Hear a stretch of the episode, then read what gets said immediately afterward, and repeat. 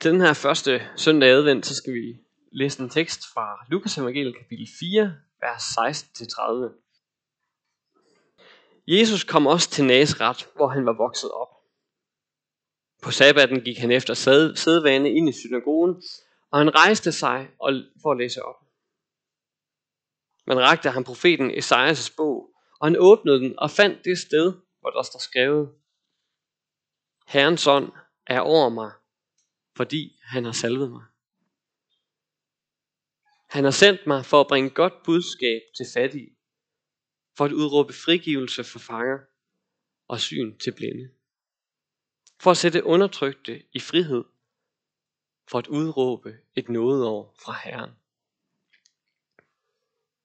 Så lukkede han bogen, gav den til tjeneren og satte sig, og alle i synagogen rettede spændt øjnene mod ham.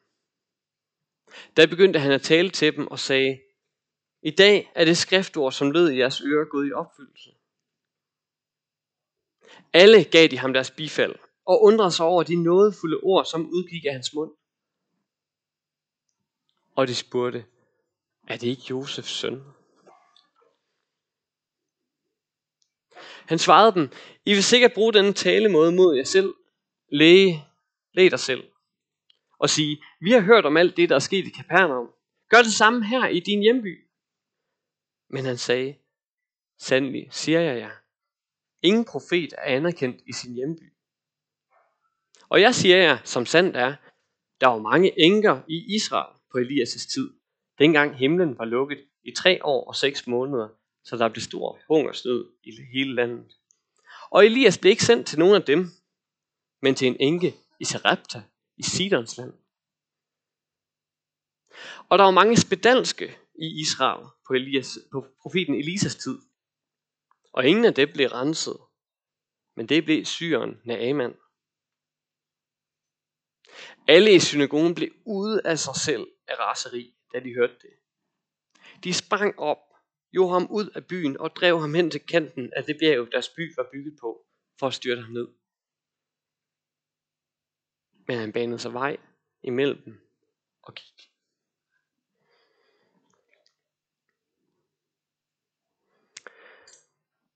Kender I de der typer, som øh, begynder at synge julesange midt i oktober? Jeg synes personligt, det er ret irriterende. Og jeg ved godt, det deler vandene. Øh, der er dem, der elsker Last Christmas, og så er der nogle af os andre, som synes, at Last Christmas, det ville være fedt, hvis det virkelig var den sidste jul, den sang blev spillet. Men jeg må bare erkende, der er nogle mennesker, der har det på den her måde, og det må jeg så respektere. De har det sådan, jeg har det på en anden måde, det er fint. Der skal også være plads til dem, der hører julemusik for tidligt. Hvis jeg nu skal prøve at forstå dem, dem der, som begynder allerede at se frem til næste jul, når det bliver 1. januar, øhm, så er det nok det, der rammer mig selv her første søndag i advent. Den der forventning, grundstemning af forventning. Som en stille melodi, der begynder at trænge sig på, der begynder at spille for mit indre øre. Den der stille, varme melodi. Stemningen hænger nok også sammen med de mange lys, der bliver tændt, og et lys, der bliver tændt her i adventskransen i dag. Øh, midt i en mørk tid, og de her lys, de varsler, jamen selvom der er mørke, og sindene bliver sløve, og der er mørke her i verden, jamen så er det ikke hele virkeligheden. Mørket har ikke al magten her i verden. Og jeg vil nok være ærlig sige, at den her grundstemning af forventning, den har også en, en vis blåøjethed over sig. Jeg kan faktisk øh, mærke, at jeg tænker meget tilbage til de der, den der barndomsjul. Øh, og det er som om, at den stemning, der var i mit hjem dengang, at det, den, bliver, den bliver bedre og bedre. De der små skænderier, dem har jeg glemt. Eller dengang vi var misundelige på hinandens gaver, eller de andre mørkere toner, der også var en del af den der barndomshjul. Det er som om, de er, er rykket lidt i baggrunden. Vi synger, der er noget i luften, jeg ved ikke hvad, som forår skønt, skøn skoven har mistet hvert blad. Der er sådan en grundstemning af forventning herop til jul. Der er noget i luften. Der er nogen, der slet ikke har det på den måde. Og slet ikke den form for grundstemning. Der er nogen i den her verden, som har en grundstemning af kulde, af ensomhed, af smerte, af sult, af sorg. Jeg læste en artikel af en korsagspræst, som beretter om øh, den 23. december, hvor han skulle have en snak med, med en af sine brødre. Og han når slet ikke at møde ham, men han ser ham bare på afstand træde ud af, ud af sit, øh, der hvor han bor, ham broren. Og så råber han bare, jeg hader den forbandede jul. Og så løber han ellers ind på julemarkedet med girlander og juleknæs. Mennesker lider mere, når det bliver jul, skriver korsarspræsten. Fattige forældre lider mere. Fattige børn lider mere. Fattige mennesker lider mere. Udstøtte mennesker lider mere.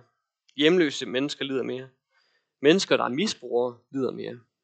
Psykisk syge mennesker lider mere. Ensomme mennesker lider mere.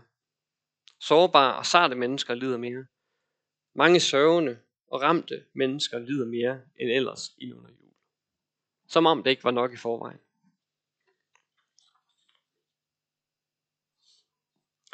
Har vi noget at forvente af julen? Er der noget at hente her, som ikke bare handler om en eller anden idealiseret barndomsfornemmelse? Er der noget her, som giver et reelt håb til mennesker, der lider den her verden? Til dem iblandt os, der lider? Til dem i vores ly, i by, der lider? Eller dem på vores klode, der lider?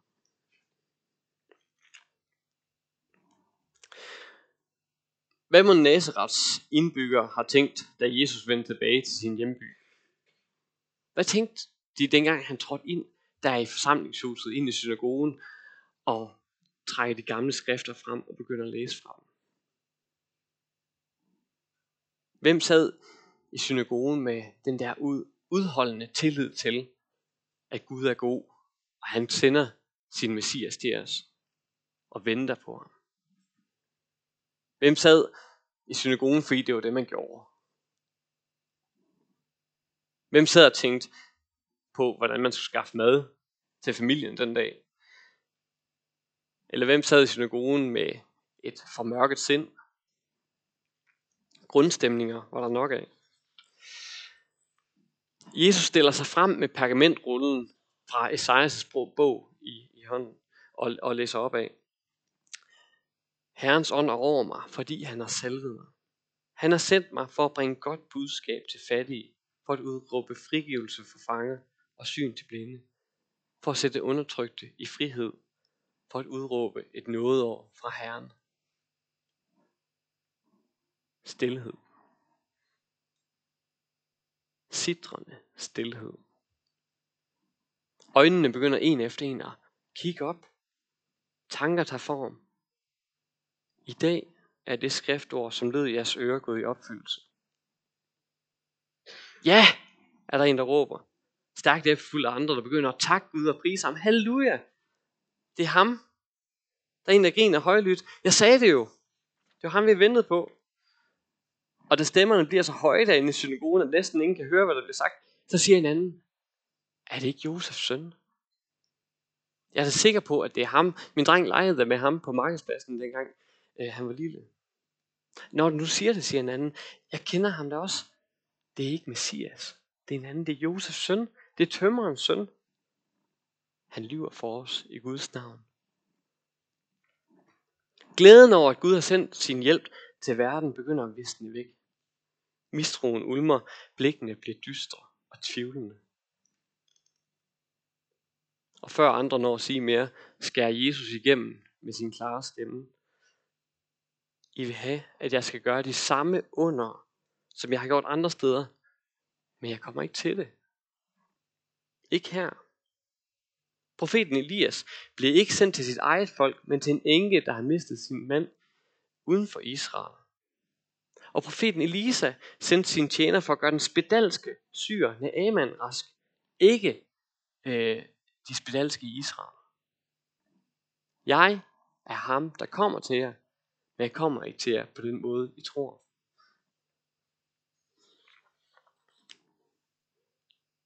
Mistilliden, som er begyndt at ulme, flammer op.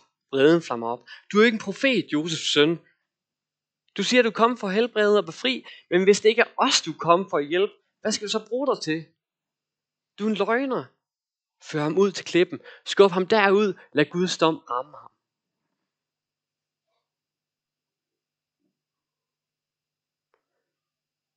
Er der noget at hente hos Jesus? Kommer han for at bringe frihed? Jesus overrasker. Ikke altid positivt. Han udfordrer. Hvorfor skal dem i næsret ikke også helbredes? Han siger det jo. Det er for hel- han er kommet for at helbrede nogle andre end dem. Ligesom de profeter, der blev sendt til israelitter, til andre end israelitterne. Til dem uden for landet. På samme måde er Jesus sendt til dem, som ikke er i Nazareth lige nu.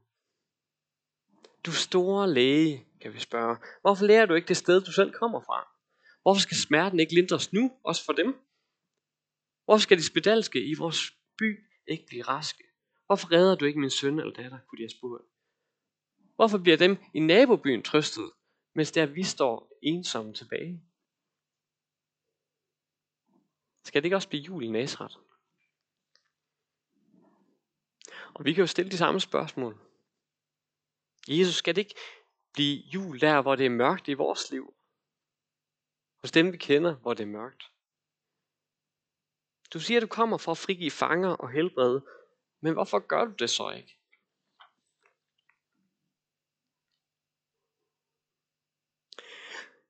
Nu er det ikke så lang tid siden, at jeg er blevet far for anden gang.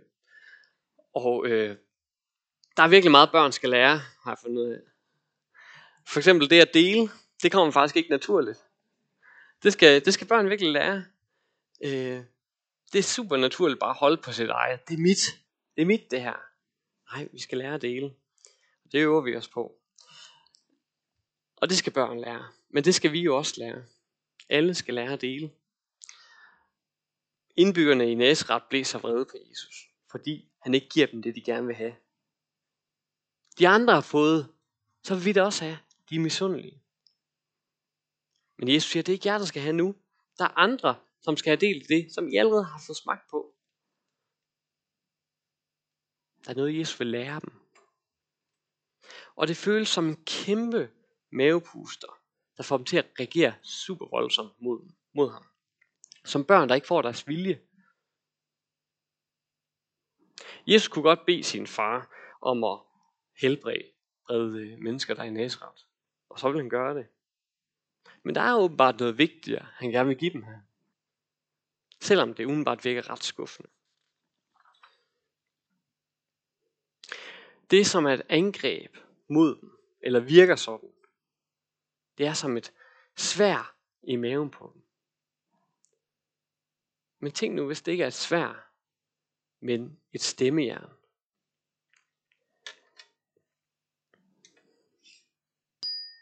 Stemmegaffel. Stemmegaffel.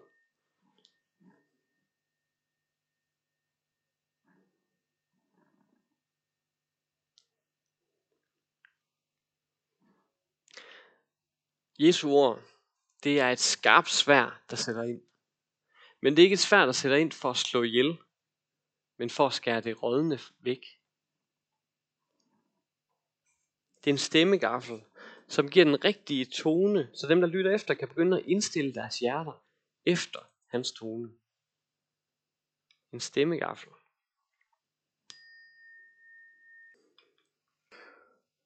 Jesus udfordrer dem på, om, øh, om de vil have den konge, som kommer til dem. Guds konge, der bliver sendt til verden.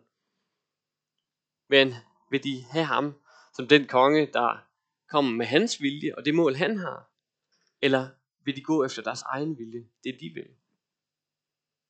Vil I stadig have tillid til mig, selvom jeg ikke giver jer det, I lige spørger efter?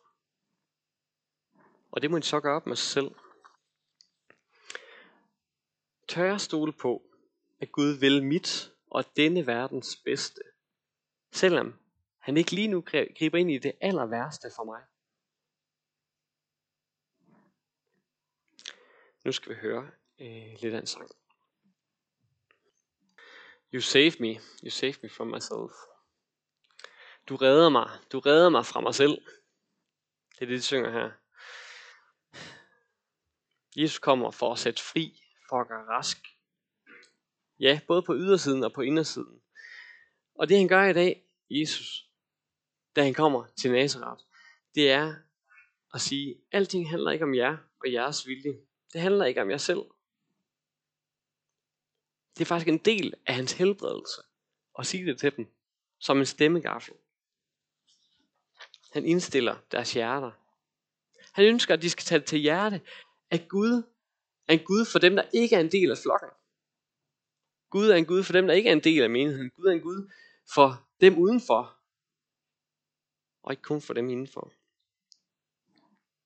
Hvis de nu har stoppet op en gang og overvejet, hvis det her, det ikke bare er Josefs søn, men faktisk er Guds udsending til os.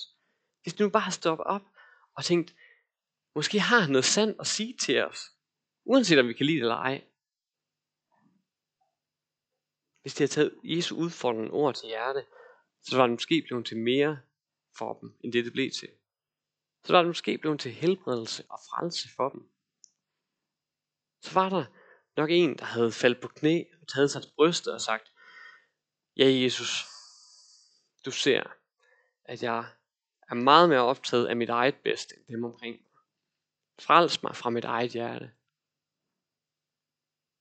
Og en anden kunne have sagt, jeg forstår ikke, Jesus, hvorfor du ikke helbreder mig nu, men jeg kaster mig alligevel ud i at stole på, at du har overblikket, at du ved bedre end mig, at du har magten.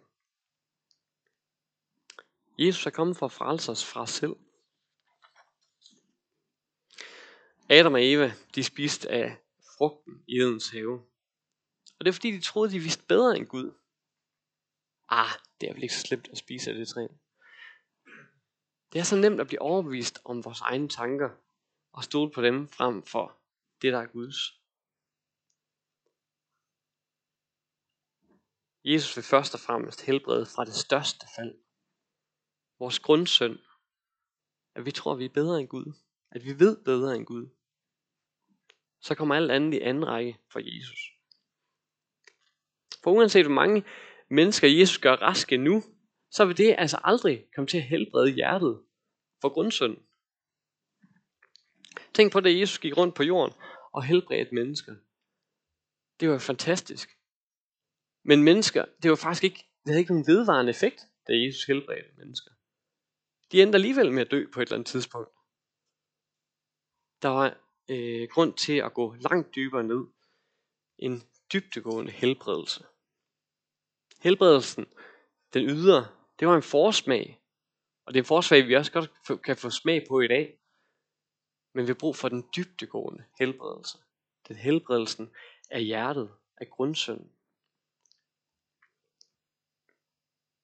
Og det er sådan en helbredelse, hvor vi frelses fra os selv. Og det gjorde Jesus. Han frelste os fra os selv ved at betale med sig selv for os, for mit liv. Adventstiden, det er en ventetid. Vi kan være i glædesfuld forventning til, at Jesus kommer. Når han kommer juleaften eller julemorgen. Og han kommer til os nu, han kommer til os igen og igen med sin ånd. Men adventstiden det er også en tid til overvejelse, en tid til at våge, være vågne. Har jeg tillid til, at Jesus som min herre vil mig det bedste? Selvom det ikke lige står klart for mig lige nu.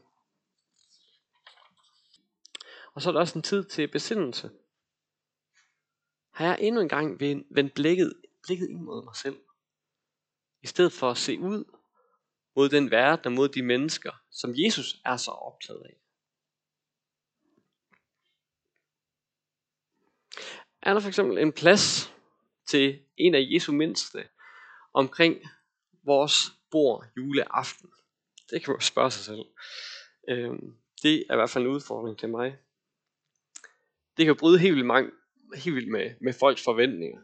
Ej, vi forventede, det skulle, være, det skulle bare lige være os. Det var lige en hyggelig stund for os. Øh, men det er jo virkelig en udfordring. Men da Jesus han blev født julenat, jeg tror virkelig også Maria og Josef, de havde haft mange forventninger til, hvordan den fødsel skulle gå, som de ikke lige fik opfyldt. Der kommer lugtende hyrder ind fra marken, lugtende øh, af får og møding.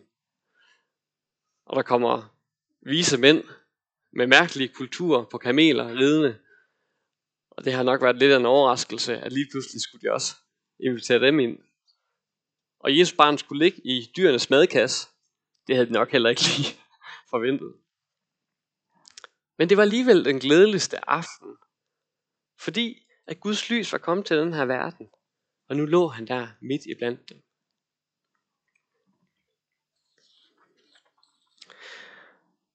Der er mange måder at reagere på, når Jesus stemmer vores forventninger med stemmegaflen. Det kan være en vrede, en modstand mod ham. Han skal ned med nakken, eller du skal ikke bestemme over mig. En anden reaktion på forventningen, der bristede som en sæbeboble, det er at vende ham ryggen. Ah, han er ikke tilliden værd. Jeg kan ikke tro på ham.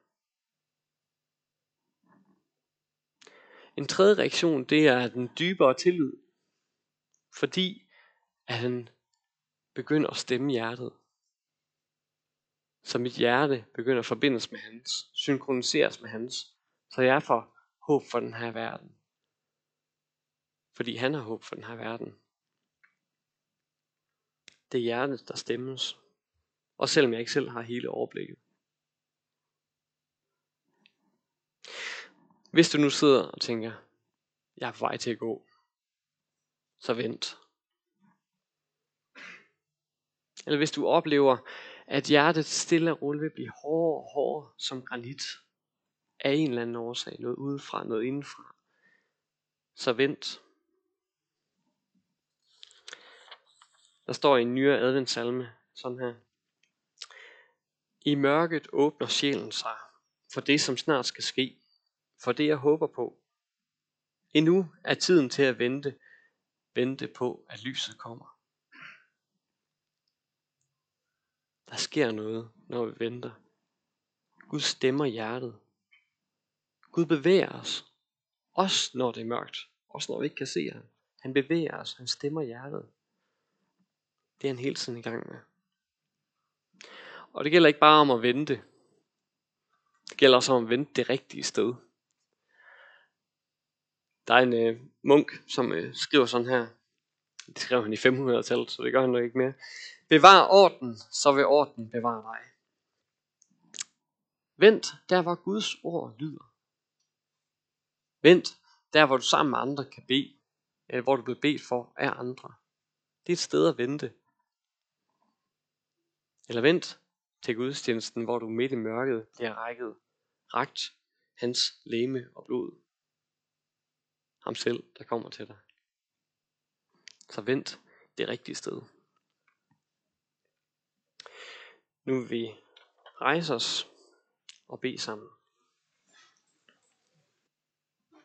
Ja, Jesus, du kommer os med en udfordring, og nogle gange med et stemmejern. En stemmegaffel. Jeg beder dig, at du vil stemme vores hjerter